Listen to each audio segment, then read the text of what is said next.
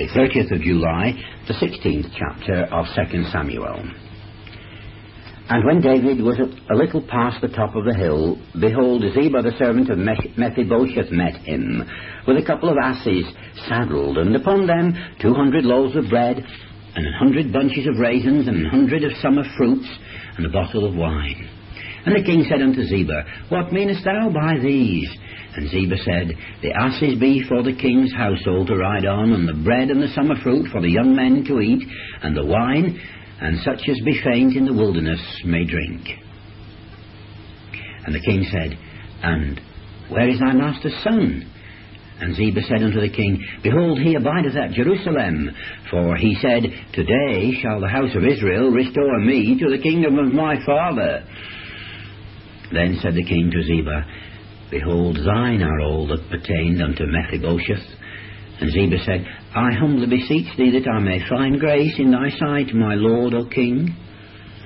And when King David came to Bahurim, behold, thence came out a man of the family of the house of Saul, whose name was Shimei, the son of Gera.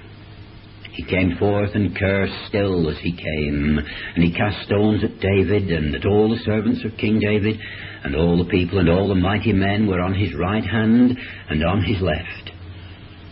And thus said Shimei when he cursed, Come out, come out, thou man of blood, thou man of Belial, the Lord hath returned upon thee all the blood of the house of Saul, in whose stead thou hast reigned. And the Lord hath delivered the kingdom into the hand of Absalom thy son. And behold, thou art taken in thy mischief, because thou art a man of blood. Then said Abishai, the son of Zeruiah, unto the king, Why should this dead dog curse my lord the king? Let me go over, I pray thee, and take off his head. And the king said, what have I to do with you, ye sons of Zeruiah? So let him curse, because the Lord hath said unto him, Curse David. Who shall then say, Wherefore hast thou done so? And David said to Abishai and to all his servants, Behold, my son, which came forth out of my bowels, seeketh my life. How much more now may this Benjaminite do it? Let him alone, let him curse, for the Lord hath bidden him. It may be that the Lord will look on mine affliction, and that the Lord will requite me good for his cursing this day. And as David and his men went up by the way, Shimei, went all along on the hillside against him, and cursed him as he went, and threw stones at him, and cast dust. And the king and all the people that were with him came weary, and refreshed themselves there. And Absalom and all the people of the men of Israel came to Jerusalem, and Ahithophel came with him. And it came to pass, when Hushai the Archite, David's friend, was come unto Absalom, that Hushai said unto Absalom, God save the king! God save the king!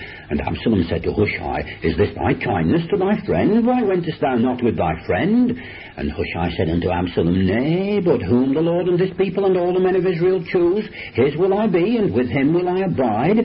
And again, whom should I serve? Should I not serve in the presence of his son? As I have served in thy father's presence, so will I be in thy presence. Then said Absalom to Ahithophel, Give counsel among you what we shall do. And Ahithophel said unto Absalom, Go in unto thy father's concubines, which he hath left in the house, and all Israel shall hear that thou art abhorred of thy father. Then shall the hands of all that are with thee be strong. So they spread Absalom a tent upon the top of the house, and Absalom went in unto his father's concubines in the sight of all Israel. And the counsel of Ahithophel, which he counselled in those days, was if a man had inquired at the oracle of God. So was all the counsel of Ahithophel, both with David and with Absalom.